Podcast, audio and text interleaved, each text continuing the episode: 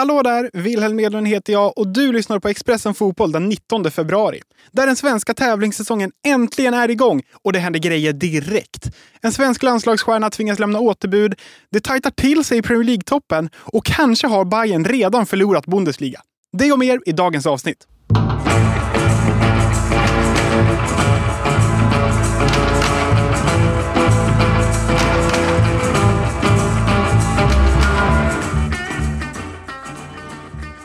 Hade man inte fått vårkänslor innan helgen så fick man det definitivt när man såg Malmö FF Cup spela mot Öster på Eleda stadion.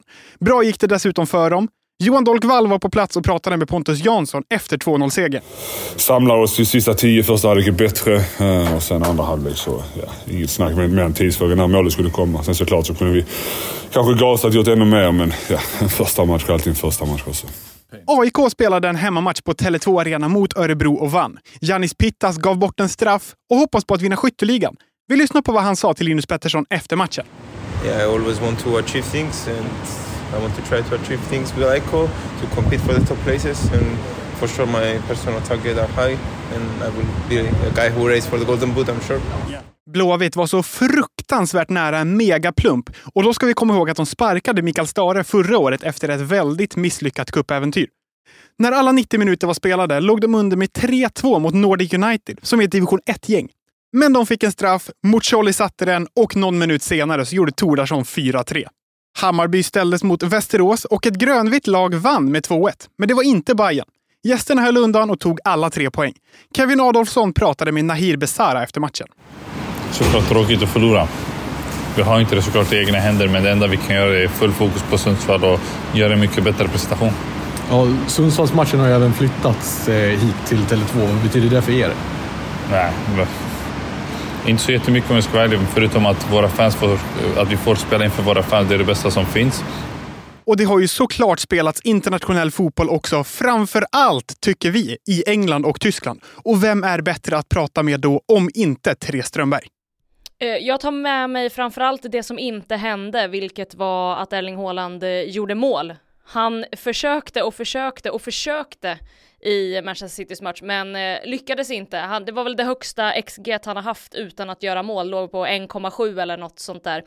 Så att det, det, är väl framförallt, det, är, det är nog där det fastnar för mig om, det, om jag ska välja någonting väldigt specifikt. Nio skott sköt han och tittar man längre upp i tabellen så hittar man både Arsenal och Liverpool och de vann. Vi börjar med Arsenal, de går som tåget. Vad är det som händer? Ja du, de, eh, till skillnad från Erling Haaland då, eh, vilket jag för övrigt säger precis som Pep Guardiola gjorde om att eh, han gör mål i nästa match, jag tror inte man ska vara jätteorolig, men eh, Arsenal kan ju inte sluta göra mål eh, numera. De eh, senaste månaden här så har de ju bara öst och öst och öst, trots den här diskussionen om att eh, de skulle behöva in en riktig nia och att eh, det saknas en pusselbit där och det kanske stämmer i något slags längre lopp, men just nu i den här formtoppen de har så stämmer det ju inte. Och det är ju otroligt kul för den här eh, för oss som vill följa den här eh, titelstriden att eh, Arsenal har skakat av sig den ganska dåliga formen som de hade för bara ja, men ett par månader sedan och, och faktiskt ser ut att verkligen bjuda upp till dans här. De två senaste matcherna så har de vunnit med 5-0 mot Burnley och 6-0 mot West Ham och dessförinnan vann de mot Liverpool.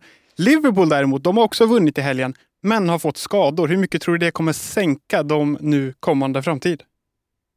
Ja, men det är klart att det är jobbigt för dem och det, det som är positivt är ju eh, dels att de trots allt vann matchen och fortsatt ser starka ut och dessutom då också att City faktiskt inte vann sin match mot Chelsea utan att de spelade 1-1 där. Eh, jag tror att de sakerna stärker nog Liverpool mer än vad skadorna tynger dem i slutändan. Du, Bundesliga är ju åtminstone lite halvintressant just nu för att Leverkusen går som tåget. Xabi Alonso är typ världens bästa tränare och leder ligan med åtta poängs marginal för att Bayern München torskade för tredje matchen i rad. Ja du, det här eh, Bayer Leverkusen, jag pratade med en tysk kollega häromdagen som sa att han har nog aldrig sett ett lag i Bundesliga vara så bra som Bayer Leverkusen är just nu. Han sa att inte ens Pep Guardiolas Bayern München var, var bättre.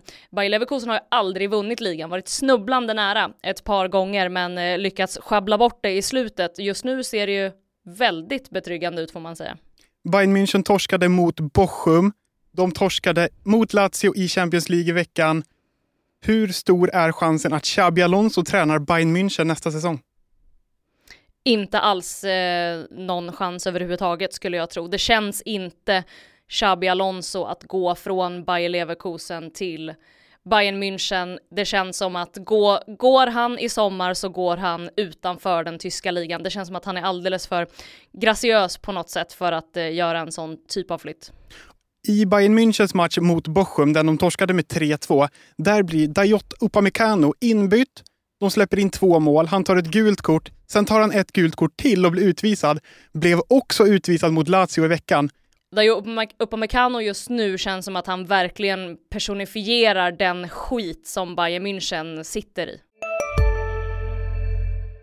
Välkommen till Coolbet där spänningen aldrig tar slut och underhållningen står i centrum. Här får du inte bara Sveriges bästa fotbollsodds, du får också en spelupplevelse som är rättvis, transparent och framförallt rolig. För oss handlar det om mer än bara spel. Det handlar om att ta en paus, att våga chansa och att kanske vinna stort. Det oväntade gör varje ögonblick unikt. För dig över 18 år, stödlinjen.se.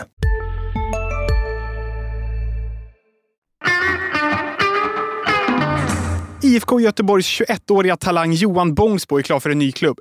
Det handlar om Al Jazeera i Förenade Arabemiraten. Enligt Expressens uppgifter får Blåvitt omkring 10 miljoner för mittbacken. För bara några dagar sedan snackade Anel Avdic om att Adam Andersson fanns med på AIKs radar, men att han inte var aktuell för att AIK ville ha en vänsterfotad vänsterback. Men nu berättar Anel att det har hänt saker på den fronten. Under helgen här så har det kommit nya uppgifter till Expressen och eh, under söndagen avslöjade vi att AIK förhandla med Rosenborg om att värva Adam Andersson. Eh, det pågår samtal för fullt och de hoppas kunna lösa honom här eh, under eh, den närmsta tiden. Ingenting är klart så som jag fattar det, utan eh, det ska vara positiva samtal och eh, ja, där, där målet är helt enkelt att eh, ro det här i hamn. Då. Eh, skulle man inte lyckas med det av olika skäl så har AIK ett par namn till som man tittar på. Eh, men ingenting är eh, klart eller påskrivet eh, som det ser ut just nu. När Arsenal mötte Manchester United i Women's Super League var Amanda Ilestedt inte med i Arsenals trupp. Klubben kommunicerade att det var en sjukdom som satte stopp för spel. Och nu meddelar landslaget att Ilestedt kommer att missa playoff-matcherna mot Bosnien-Hercegovina. Av hälsoskäl. Vendela Ögren, hur stort avbräck är det här? Det är såklart enormt. Alltså, man har ju VM i somras liksom färskt i bakhuvudet. Där var hon ju otroligt bärande, inte bara i försvaret. Hon gick ju upp och blev liksom vår bästa målskytt helt plötsligt från att inte gjort mål någonsin innan kändes det som. Så det är klart att det är ett stort avbräck och nu kommer Emma Östlund från Linköping in. Det är såklart en helt annan äh, nivå om man jämför med Amanda Ilestedt som liksom hör hemma i Arsenal annars. Det spelas såklart fotboll ikväll också. I Premier League möter Everton Crystal Palace klockan 21.00. I La Liga spelar Athletic Club de Bilbao mot Girona 21.00. Och i den svenska kuppen spelar Djurgården mot Skövde och Luleå mot Varberg. Båda de matcherna börjar 18.30. Det var allt för idag. Vi hörs imorgon. Tack för att ni har lyssnat.